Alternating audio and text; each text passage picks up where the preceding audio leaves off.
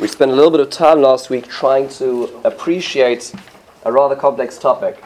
And last week I would call the topic of opposition, where we spent a lot of time trying to work out the battlefields. And it felt to me a lot, a, a lot like, you know, that Torah was putting on its battle helmet and sitting in the trenches. And the type of perspective that we had was that the further we went into that and the more the advances you would have in science, the more we'd have to defend ourselves as to the Torah system, the science system, and how the two coexisted with each other, which is a very difficult, difficult thing to put into, um, together.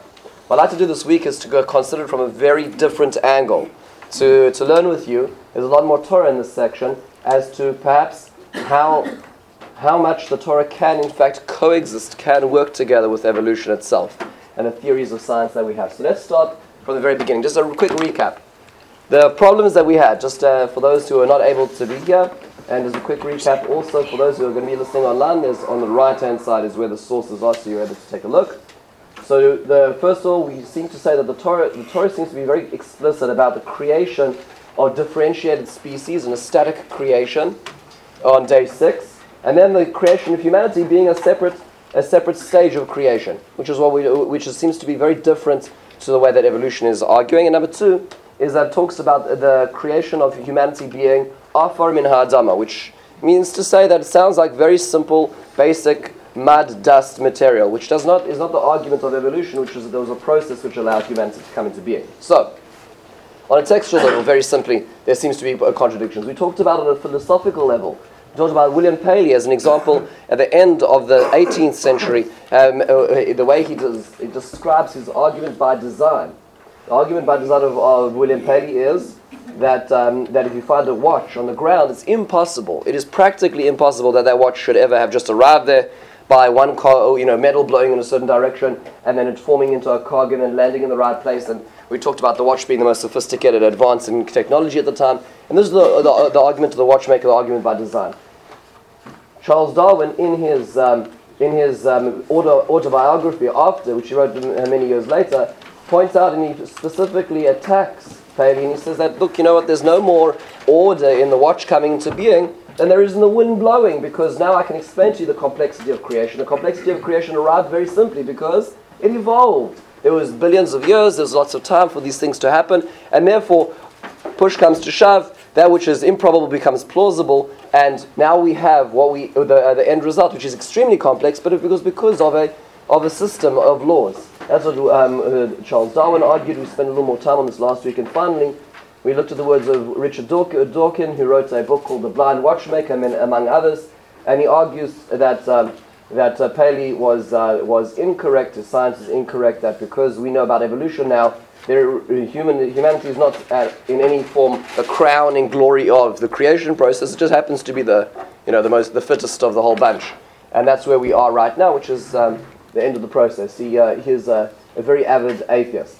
Um, so that's where kind of where we left off, and we spent a lot of time questioning science. I think it's important to remember that the questions that we asked last week still exist. You know, science is not uh, Torah min Hashemayim.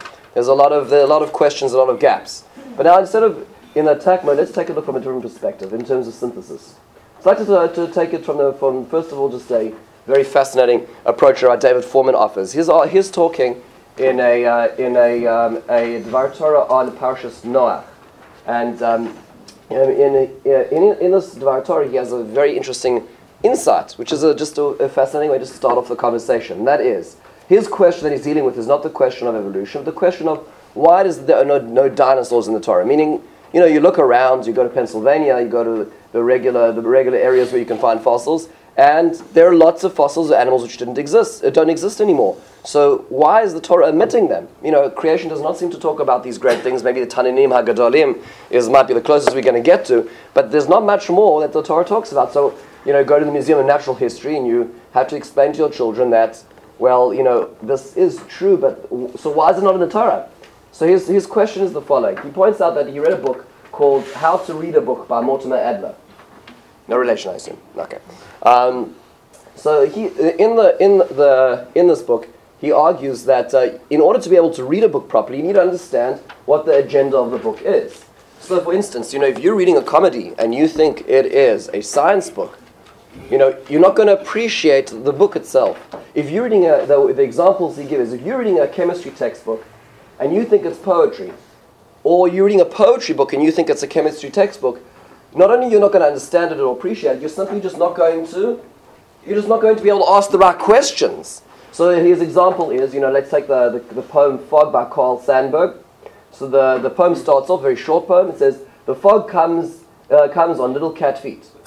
So imagine you have a student at the back of the classroom, the, cl- the student says, you know, teacher, teacher, I'm sorry I don't understand the fog doesn't have feet. The fog's not a cat, it just doesn't make sense. So the teacher says, well, you know, you know, Jamie, I have to explain something to you. This is not a science textbook. We're not explaining the, you know, the, the, the actual makeup of fog. What we're talking about is we're giving a metaphoric description to help you understand a certain element of, flo- of fog. The problem is that if you're reading poetry, if you're reading Carl Sandburg as a science book, then you're not going to necessarily understand what he's trying to get to. So his question is, is very simply, is so what is the Torah? Meaning, so what type of book is the Torah? So it's, it's not so simple because you have to think about this for a moment. On the one hand, you might say, well, it's a storybook because it's got lots of stories. But the problem with that is, the problem with that is, there's lots of laws, right? There's, it isn't a storybook, right? So you say, well, maybe it's a law book. But the problem is, there's lots of stories. So you say, well, you know what it is? It's philosophy. The problem is, there's too many stories and laws for it to be a full philosophy book, right? So mu- it must be, it must be that there's something else going on, right? The, the, the Torah isn't one or the other. It's a little more complex than that.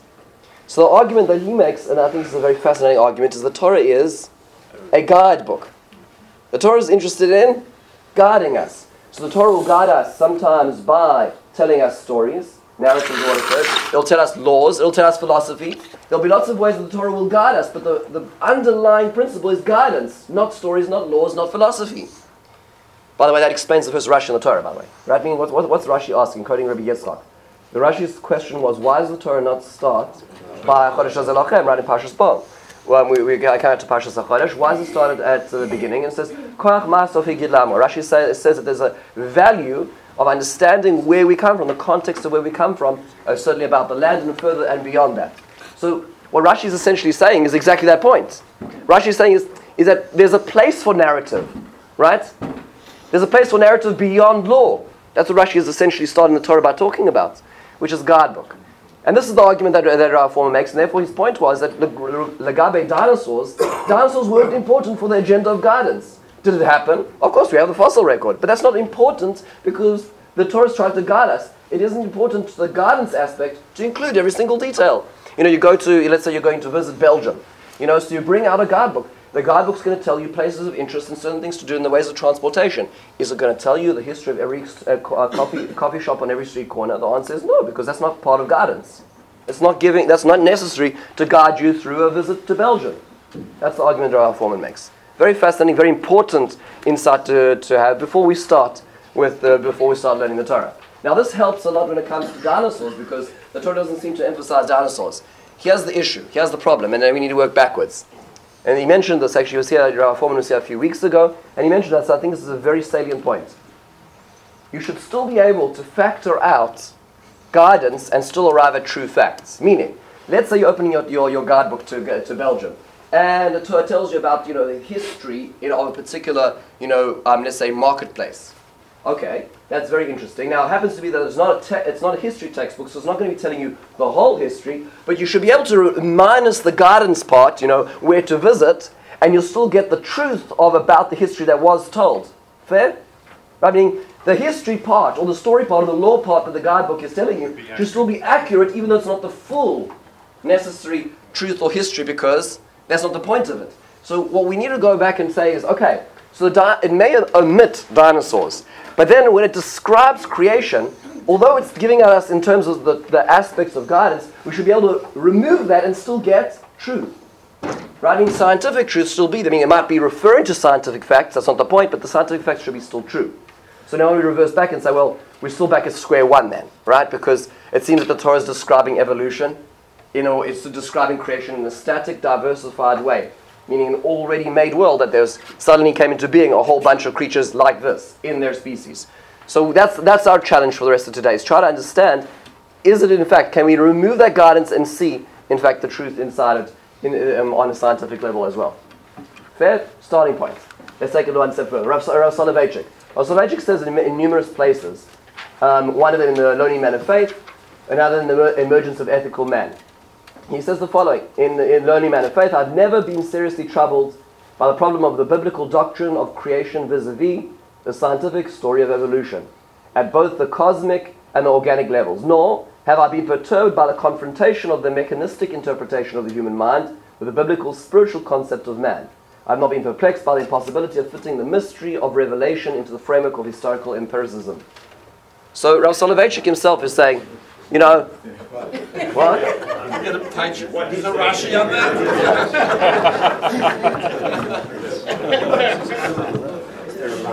but folks, there's no need to. Uh, I remember the first time I read the Lonely Man of Faith with a dictionary next to me. In fact, I think uh, actually got me a gift, Ish HaEmunah in Hebrew, and so the Hebrew dictionary didn't help. um, so what he's saying is essentially, well, he's not, he's not really saying. Do you see? Meaning, what he, his, his point is, is that he does not feel bothered by the whole experience of evolution versus Torah thoughts. That's, that's meaning, the, the Lonely Man of Faith is actually dedicated to the, the description of creation in chapter 1 and chapter 2. And he's saying that the, the notion of evolutionary thought isn't a concern to me. Moreover, in the emergence of the ethical man, he says the, he points out that the issue of evolution its seeming irreconciliation with the Bible troubled Christian theologians more than Jewish scholars. The naturalistic for, formula of man was to a certain extent common knowledge among the Jewish sages, who did not resent it, where, whereas Christian theologians are still struggling with the secularization of human existence by scientific research.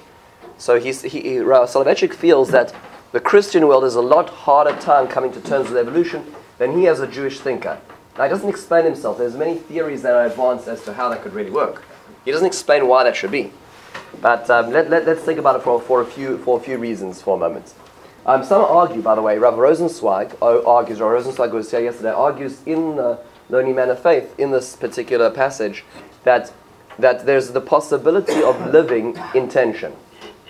I mean, there are many concepts in Judaism. The, the deepest and hardest concepts are concepts where you have two values at stake and they're at constant tension. And I think the complexity of the reality of the world that we deal with is one which lends itself to tension because it's a complex world that Hashem created. So some read into Rav Soloveitchik as understanding that Rav Soloveitchik is simply saying, I can live with the fact that I don't know all the answers, which I think to some is a very comforting thought. Because if a mind like Rav Soloveitchik says that, then we can rest assured that he's done a lot of thinking about it. And he's still happy with the notion that he understands that the Torah is saying one thing and science is saying something else, and it isn't really, it isn't really mean, causing him lack of sleep.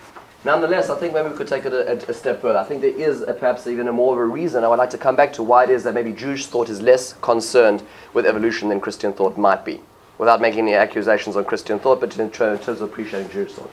Let's take it further. So the first question is, is the Torah literal? Is the Torah actually telling us the literal tr- uh, truth of it? Yes. Take, uh, let's take a fascinating look into this letter.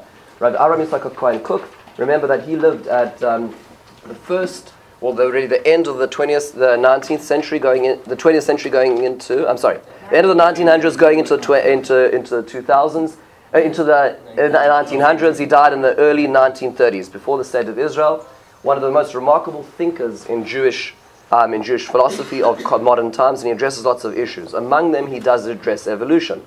And this is in a letter, Kuf Lamed Daled, that he sends to, um, I think it's Rav Zaidel, I'm not sure who that was at the time. Letter Kuf he says the following. I'm just going to read it from, from my notes, so it's a little easier to read. Um, he says the following. Okay, one second, here we are. He says, Bichlal, hinani moitze la'atzmi chalva laha'ir Es Tahara. I, I, I feel obliged to address your uh, pure spirit. Because of the, you know, the knowledge that is arriving with recent research, uh, which seemingly on a, on a level, um, uh, most of them seem to contradict the Torah. I, I, my understanding is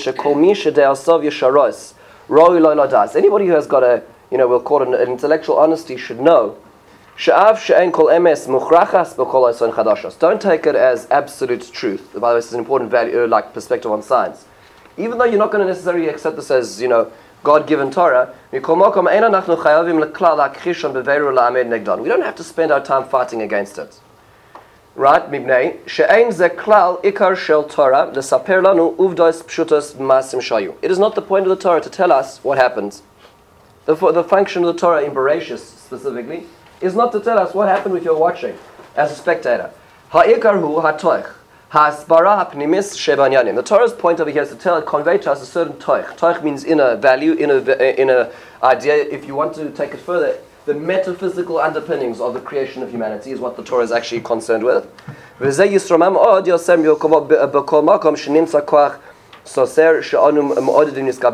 this general key is going to help you try to understand things. What the way this is generally understood and what he's saying over here, and this is uh, understood by many who came before him as well, is that all Torah can be understood on four levels, generally. Four, we'll call it categorical levels. we we call it paradise, paradise, pei, resh, dalad, Samach, which is Pshat, Remesh, Drush, Sod, right? So there's different layers of, of um, understanding. Pshat will be like the Meforsha Pshat, like Rashi, Rashbam. Rashi actually might be a might be on two levels, but um, then there's Drush, which are all the Midrashim.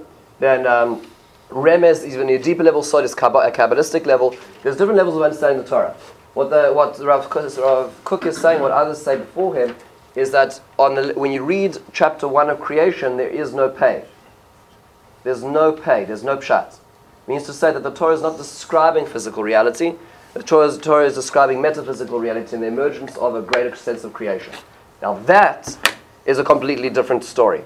He's, he goes on to say, um, he gives an example. Shel devarim ne'emru kvar b'divrei v'rishonim nevuchim, quotes the nevuchim, vayom hinenu mochanim es yaser. I'm going to give you a big, great expansion. En anu shum be'emes hayu ba'olam ha-metzius tur shel zahav.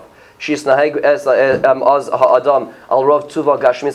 don't really care if the world started, you know, with a pillar of gold and everything developed out of that. Or there was a, a, a development from the, the, orga- the inorganic to the organic uh, upwards. From the bottom to the very top. And it expanded from there. On Tzrichim Rak Ladas, what we need to know is not that, but rather Sheyesh Sharus Kumura She'adam Afilim Yisrael B'Mala Gedola V'yeh Muchan L'Kol Kavod V'Oneg Im Yashkis Drochav Yuchal Abed Kol we see from the creation process that humanity can rise to the top and sink to the bottom within a certain amount of time. He has the capacity to rise, be created by God, and sin within the same point of time. And he goes on to discuss how this relates to Christian theology as opposed to original sin. Meaning to say that the Torah's uh, concern over here is not about is not about what actually happened, the nitty gritty. It's not, it's not a snapshot by snapshot talking about the natural sciences. It is actually not a description of what happens. It is a description of the metaphysics underpinning why we are, the instructions of who we are, which is fascinating. So, I mean, to say a contra Kook, you can have all the science you want in the world, but it's not going to really affect us because it's not, the Torah is not concerned with that in the, in the Maaseh Bereshis. So, how we got you in the first place, that, that's irrelevant to the process of creation itself. What Rav Kook has essentially done over here is he's divorced himself, he's removed himself from understanding the Torah on the literal level over here. Which, by the way, if you go, there's a, you know, Rabbi, Wieder, Rabbi Jeremy Wieder has an entire shir dedicated to this. You know, if you have a chance and YUTorah, it's very fascinating listen. And he goes through the Rishonim and talk about this. You know, Saadia Gaon the Chuas Rashba. There are many people who go in this particular derech that when you can't understand the Torah on a literal level, it must mean that the Torah is actually conveying things on a non-literal level. And he argues with this about creation. Very fascinating and um, in, insight. And uh, this, this, is, this is a one particular approach to things. But the thing is, is that if it, if it is literal, let's, let's assume for a moment that maybe the Torah is describing something a little more literal. It's not talking about the actual creation, but maybe, maybe, maybe, it's, maybe it's actually, can it approximate it and still work? So here's, here's a few things we should note. Before going into, into, into battle mode and saying, well, you know, let's defend ourselves against science, how many things are actually, in fact, in science, are actually similar to, Ju- to Judaism, similar to religion. So one of them, Rav Shimshon Raphael Hirsch, he's actually he's a little more varied, and, and um, when it comes to his understanding of evolution. But there's one point that he points out, which I think is very worthwhile, and that is the unity of life. Listen to what he says in his collected writings. He says, present-day natural science, in whose genuine advances our generation must justly take pride, has suggested the possibility that all the ve- vari- vari- variated, variated forms of nature may be reduced to basic atomic elements. That the multitude of forces at work in nature may have originated from one primal force, and that all, na- all laws of nature, in fact, derive from one single law.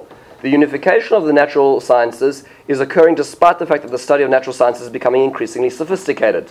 The subject matter be, to be mastered requiring an increasingly complex division of labor among scientists. Is that interesting? Right? The, more we, the more we study, the more diversified, but the more singular it becomes. Now, suppose that, please forgive the outsider's comment, the proponents of this unification theory, overly excited by a few startling initial results that would seem to support the hypothesis, will proclaim this mere possibility, which may never be substantiated as fact, because remember, he's living at such a time, to be incontrovertible, incontrovertible certainty, and will use it as a basis for some hasty conclusions. Is Judaism not justified in welcoming the mere chance that the hunch pursued by these scientists will prove to be correct?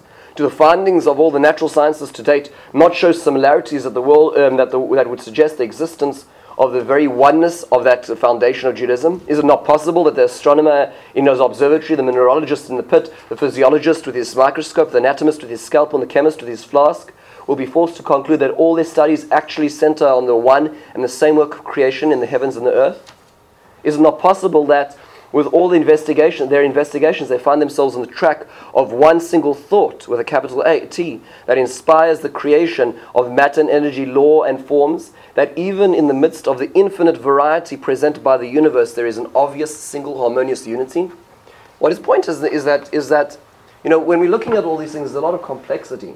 But the notion that everything derives from a single point, whether it be all the different disciplines of science, or in fact all aspects of creation that we see, that's a very Jewish concept. The concept that in fact that everything came from one place, there was one creator who that, that operated the mechanism to get there. That's a very Jewish concept. Before we get to how and what the creation is saying, just let's appreciate for a moment that Greek philosophy, was talked about beforehand, was quite satisfied for centuries and centuries with the notion that the world always was. Right? The Rambam spent so long in Moreh Nevuchim trying to prove that the world had a beginning point. Think about this. What we're saying over here is, is that the creation in Judaism is talking about how there is God and God expands creation into what we have in a complex world. That science is finally catching up. And science is now telling us that look, look at the complexity. It all actually comes from one point. Says says uh, says Rosh Hashanah let's have a Fantastic. We're on the right track. Fantastically. Now, now we finally start, start speaking on the same wavelength. So before we get to the nitty gritty, the actual just appreciation of the fact that, that the notion of unity is a very Jewish concept. Let's take it a little further. Let's, let, let, let's consider the order of creation for a moment, right? So we have all different things. We have humans, we have reptiles, we have birds, we have amphibians, we have fish life, aquatic life, we have plant life, we have mammal life, right? So when we consider creation as, um, as a whole, let's, let's think about the order of creation, right? There's a lot of um, debate, but there's a general, a general appreciated trend. Let's take a look over here for a moment. Okay, so if you look at this is a this is a chart. This is one of the many charts of the development of um, of evolution of, of life forms. So as you can see, it's a little hard to read because there's so much going on over here. But at the very very far left, from the um, uh, there is the notion of the creation of bacteria. Actually, it, it's uh, it, it's moving. It's actually very hard to, to see. It's it's moving outwards in both directions. But there's there's bacteria are um, moving their way to their plants fungi, proto, uh, uh protos. Um, thank you. Um, and then we go to we uh, we enter into as right around the top over here. We move into sharks, sea, sea squirts, sharks, fish. Then we talk about the coelacanth, which we still have today.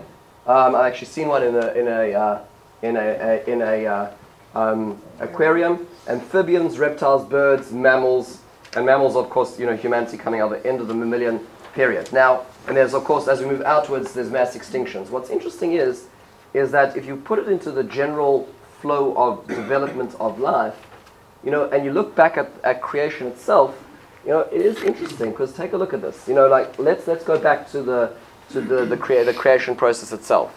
We have on day three, where, where we talk about there's the development, there's land rising from the water, and then we talk about Totzea or its Deshe. So we have the idea of the sprouting forth of what? First, plant life. Then we talk about when we get to, when we skip down to day five, right? Because day four is talking about celestial realms. Interesting why that interrupts. And then we talk, it talks about over here, let's get into day five, we talk about Yishutsu Hamayim Sheretz Nefesh Chaya. They let the waters, you know, have this moving creation, Sheretz Nefesh Chaya. That isn't necessarily a fish yet, right? There's a this idea of this, this, this sheretz is that it could mean referring to either the way it moves or the way the Torah describes it or actually the way it reproduces.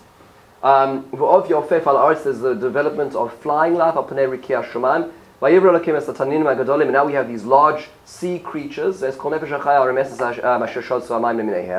And now we have these creep, these crawling things in the water. And the Malbim will argue that these things that creep in the water means to say that they're already amphibious. I mean, they have they have flippers that allow them to walk on land. And then we move into day six where we talk about the creation of mammals and finally humans. So what's interesting is, is with the exception of birds, birds becomes a little complicated because where birds fall on the evolutionary scale is not so clear. It seems to be a development of reptiles, but there may, some argue that there may be a mammals a little earlier as well. Right, so uh, barring, the, barring that particular detail, and I, I, am admitting to that, I'm pointing that out on the, on the table, in general, there seems to be a general development from the inorganic life to organic life, starting with aquatic life, moving to reptilian, amphibious life, depending on the way you read day five, into mammalian life, which leads into and finally humanity. So, just in terms of appreciation of, of the process of creation, without getting into the nitty gritty right now, the general process not only is it unity, but there seems to be a similar trend in creation as to evolution. Take a look at the way the Ramalbim describes it. Habriya this is the, this is where the Malbim, remember the Malbim is, is talking at the times where he's aware of what is being argued. Because you know it's, it's not fair to go back and say you know you know what would you know early Mefarshim say because it's, it's, they weren't addressing um, evolution they didn't know about at the time. He says Abriya halcha mimadrega lemadrega. Creation went from level to level, says the Malbim. Domem from an inanimate somer to that which is plant life chai, which is living life medaber, which is humanity. Every stage was a preparation for the next stage.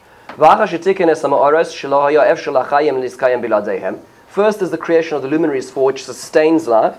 Uh, then Hashem creates living life.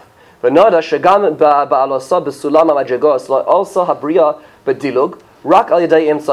that creation didn't jump. Creation was a process. שנמצא האלמוג שהוא האמצעי בין הדומם והצומח והפולופ שהוא אמצעי בין הצומח והחי and he talks about how we have these, we'll call them in-between creatures, which are the bridges between, um, we'll call it the, you know, the, the, the inanimate life, right, as we move towards bacteria in a sense, to the plant life, and then finally between these, uh, these bridge creatures, the polyps, which are between um, plant life and living life. And we have the primates, which are between living, the we'll call it mammal life, and humanity.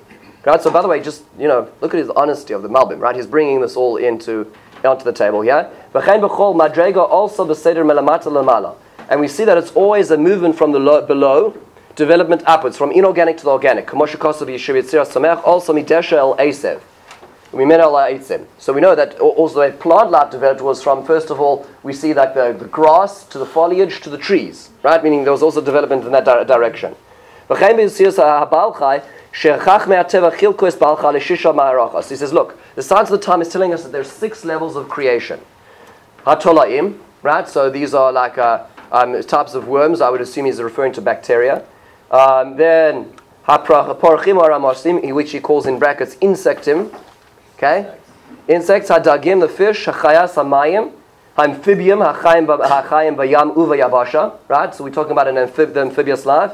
Ha'ophos, the birds, hayonkim. A yonkim means? Right, because a yonek is, means to say suckling, means to say hot, warm-blooded animals, mammals. Okay? The first two levels, bacteria and um, and uh, and what is the second one? Is um, insects are not mentioned because it's not necessary for the Torah because they're so such transitionary play points, which by the way comes back to Rav, Rav, Rav Fohrman for a moment. Um, um, um, I'm not sure what that the Zokaneko, thank you.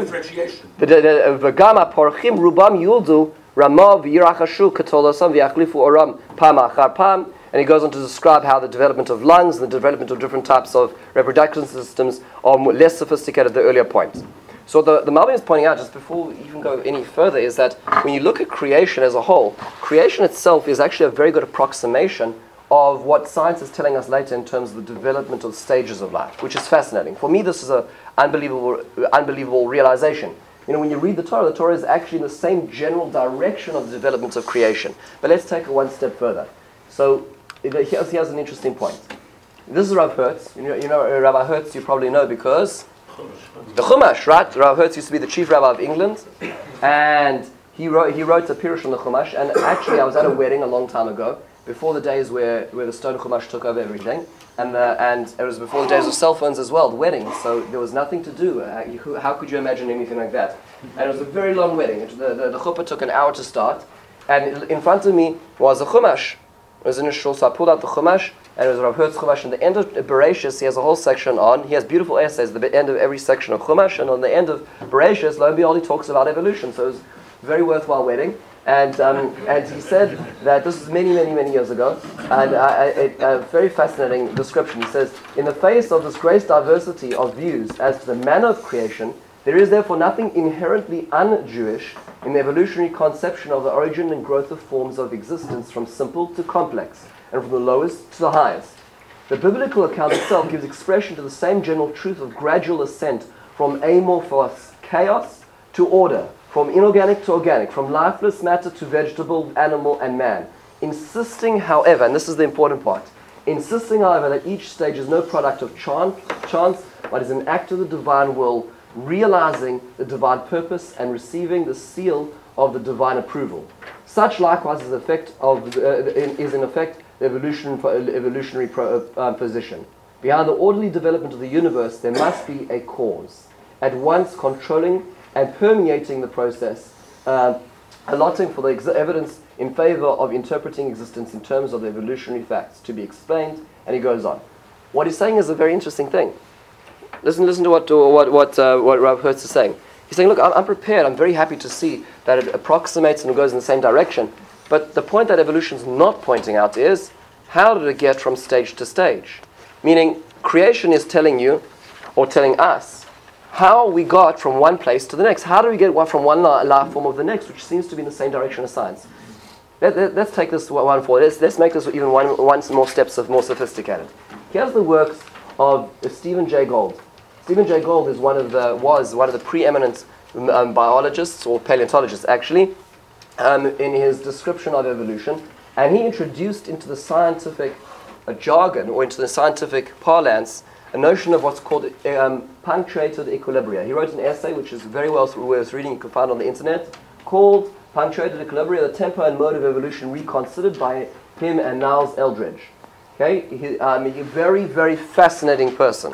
very fascinating. The essay is extremely difficult to, when it comes down to the, the very specific science, but here's what he, he points out in his his, his comments.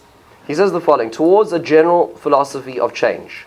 Punctuated equilibria is a model for discontinuous tempos of change at one biological level only.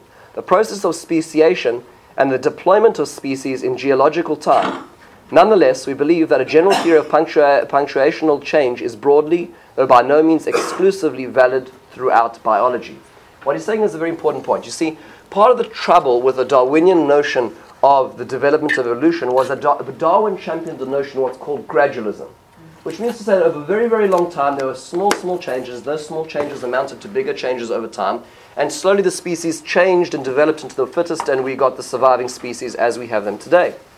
The problem with Darwin, as we pointed out last week, is there's many problems with Darwin, but one of the problems with Darwin is, is that first of all we have many missing gaps in the fossil records. Right? We don't have a, a lot of the transitional creatures at cru- cru- crucial points. Moreover, as we talked about last week, in the words of um, um, Dr. Schroeder, is when you we're not able to reproduce macroevolution. We can only witness microevolution. From within one species to we can see the, the development even within the bacteria, we can see evolution. How does it work? So his argument is the following. He says that you know that what ended up happening was that evolution didn't just go gradually there was a tempo change, meaning to say that it, it was very, very fast at one point. There was a, a, punctuated point of very, very fast change, and then it went back to a gradual change. And then there was a very fast point of, of change, and then it went back to reg, uh, regular tempo, which means to say that life was moving fast, slow, fast, slow over time, which explains why we don't have a fossil record, because it was those periods of immense and intense change that the change actually occurred, but we don't have the fossil record for that in between time. Now, just as a fascinating note, I thought this was absolutely amazing. He brings us into actual, into social, into the social realm. Listen to this quote. He says the official Soviet handbook of Marxism and Leninism, anonymously updated, proclaims the transition of a thing through the accumulation of quantitative, quantitative modifications from one quali- qualitative state to a different new state is a leap in development. It is a transition to a new quality and, and signalizes a sharp turn, a radical change in development. We often describe modern Darwinism as a theory of the evolution of the organic world, implying that this evolution covers both qualitative and quantitative changes. Leap like qualitative changes in social life are designated by the concept of revolution. The evolutionary development of society is inevitably consummated by a leap like qualitative transformation by revolutions. Fascinating. See what he's doing? He's bringing it into, into the development of, of human social order. The idea that how do you get change? Of course, is by leaps, by immediate changes. What's the stimulating? This is, of course, celebrating the white and then the red revolution. Right? You, you, you, see the in thought. His comment is it's easy to see the explicit ideology lurking behind the general statement about the nature of change. May we not also discern the implicit ideology in our Western preference for gradualism? Meaning to say, maybe the reason why our gradualism is because we've been educated that everything develops slowly and we give space for everything to. Meaning his point was that maybe Darwin was affected by the social science of the time when arguing gradualism. When in reality, the real change which exists, as argued by communism, is, in fact, in leaps and bounds. And he, therefore, he, uh, this is not his proof. This happens to be a very fascinating extrapolation that the changes re- in reality, when they were most crucial, happened at very fast periods at leaps. Um, in his uh, notion of uh, punctuated equilibrium. The reason why I think this is so fascinating is this is just my own observation. Let's go to Pirkei for a second. Mishnah Pirkei says, "Ba'asara mamoros nivra olam." The world is created in ten mamoros, in ten sayings. Surely God could have created the world in one creation, in one maamar. The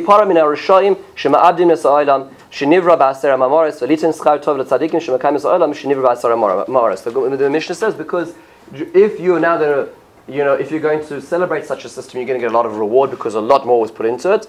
And if you're going to mess up the system, you're going to get a lot more punishment because you're, you're, you're affecting a much more sophisticated system.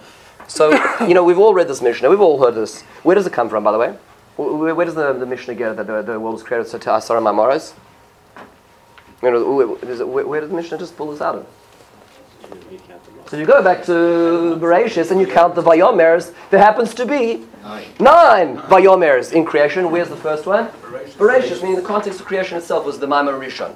I think it is most fascinating that if you go back to the Vayomers in creation, they all occur at the points of change. Isn't that interesting? It starts when we talk about arts dashim, we talk about plant life developing. Isn't it fascinating that there's a vayame there? Meaning to say, when we're moving from inorganic to organic, there's some form of life, there is a vayamer. When we talk about the movement from what is up to up now being plant life into now yishrutzu, there's a vayamer. When we move from the, the idea of, we'll call life in the sea into life on earth, mammal life, by Yomer Chaya. I think it's most fascinating that if you put punctuated equilibria into context and read this Mishnah carefully now, well, what's the Mishnah saying? The Mishnah says, look, Hashem could have created the world in one Maimar, meaning Hashem could have gone, boom, the whole world was there in one shot. What did Hashem do? Hashem said, No, you know what I'm going to do? I'm going to do something much more complicated. I'm going to do something so much more miraculous. I'm going to create a world which is not going to just come into existence. I'm going to create a world which is going to develop into existence. And you know what? There's going to be problems in understanding how it got there because I had to push it over those gaps. There's going to be gaps which you didn't understand. You're not going to be able to find in the fossil record. You're not going to be able to understand. You know what? Let me, let me just help you get over that little point. Science is still struggling with the origin of life. The Torah tells us it's one of the Mamorim. Remember the, remember the statistics we talked about last week about the development of life? That not machine? Vayomer Elokim, that's the Torah is telling us. Of course, there was, there was an evolutionary process, development. Hashem's, uh, as Rav Hertz was saying, there was the creator, the one thought, the one cause behind that point.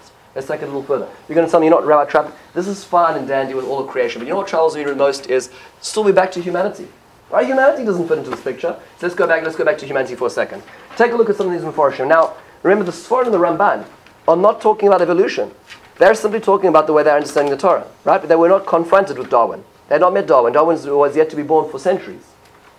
But nonetheless, the Sforno and the Ramban say a very fascinating thing. The Sforno is in the notion of creation. Is Vayipach of Nishmas Chayim. Hashem blows into humanity's nostrils this notion, this idea of life, Nefesh chiyunis muchenes lakabel tzelem. This live nefesh, which is uh, now able to receive the tzelem elokim. Says says the the Sforno. Kamamar of Nishmas Shakai to be named when referring to the way that Iyov is describes creation or is having this creation described to him uh, um, at the later parts of Iyov. That nonetheless humanity becomes this nefesh chaya. Haya im kol ze chaya bilvad. Bilti medaberes ad shenivra betzelem udmus. Humanity was a creature which couldn't speak, which was simply a chaya until Hashem put into that human, that human, that being, a tzelem elokim. Is that interesting? You to say, when the, the looks at creation, the way he looks at it is, Hashem took this creature and infused in that creature a tzelem elokim, and now we have humanity. So what were the building blocks of creation according to Sforno? First the physical. is the is is there was maybe two stages of creation humanity. We have we'll call the vehicle, which is the, the physical, and then we have the spiritual, which is the infusion. Moreover, the Ramban asks a very famous famous question. When it talks about creation in, in chapter one, it says Naase Adam. God says, "Let us make man." Pray tell, who is he speaking to? I mean, who is the conversation with? So we're all very familiar with Rashi. Rashi says that he was talking to the Pamalia Shamali, he was talking to the celestial host, because now he's bringing into being another spiritual being, and Hashem, so to speak, consulted, which is, by the way, at the moment of creation, the humility of creation.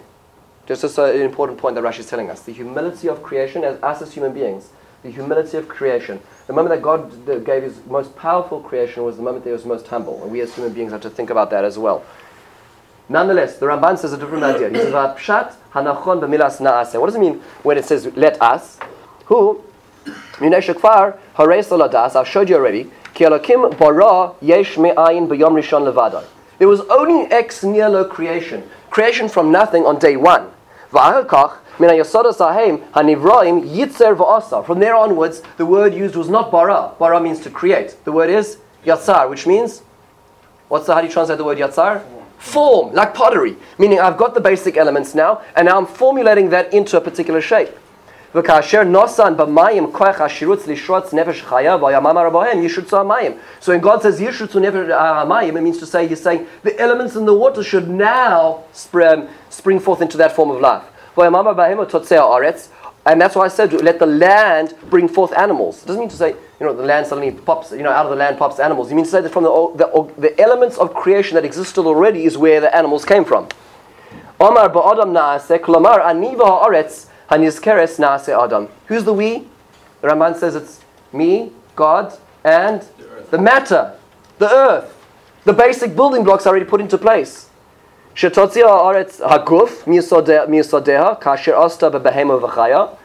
So that now the land's going to create, create, we'll call it the vehicle, which is the, the physical.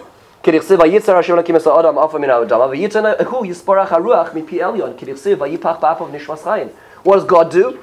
God creates the part which differentiates the human from the animal, which is the nefesh, the, the nefesh chaya, which is the, the, the nishmas chayim.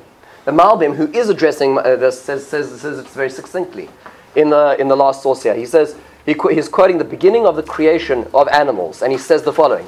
Amru Chazal, Oretz Nefesh Chaya Lemina, referring to the creation of the animals. Zerucha Shel Adam Arishon. Animals were created, says, says, says the Malbim, quoting Chazal. That's where the Ruach of Adam Arishon was created. Datum Shagam Shana Shama Hamaskeles Shel Adam Nivra B'yichud Ki En Dugmasa B'nafsho Sabal Chai. Even though, of course, the neshama of the human is something which is unique and to be created independently, aval haruach shu haruach hachiyoni v'akochos hanefesh hachayim, the instinctive level of humanity, which is part, which was created as, um, as part of the his, we'll call it his life force. Nimsa dugmasa b'yesa balchai. That was created earlier when the, when the animals were also created. Why am I saying this? וזה הושפע תקף עם השפוס נפש החיה שכולל גם נפש See what's happening over here according to the, the Malbim? Hashem created the beginning of day six, the mammals. He created all these the vehicles. What did God do? God took that vehicle and infuse that vehicle with the neshama itself, which made us human. You see, here's, here's, the, here's the, whole, the whole trick of the whole business. You look at human, you think about humans. You've got bodily function, instinct, survival mechanisms, reproduction, reproductive function, function, all wonderful things which we learn about. Then we talk about free will, destiny, communication with the divine, purpose. When you talk about human, you have to understand that on the one hand, you're dividing up the human into two parts. You have the biology which can describe the bodily function, the instinct, the survival mechanism, the reproductive function. That's fine. Why is it that the, the hair on the back of our necks stand up? You know, well, evolutionary speaking, that was actually as animals. When animals were in flight or fight mechanism, they had a mechanism where their hair would stand up. So that sort of survived into the evolutionary process that humans have it, even though it doesn't really have a function. It's, a, it's an unnecessary function. Okay, that, that's interesting. as a survival mechanism, that's great. That, that, that's describing what, what part of the human? The biological aspect of the human. That's fun.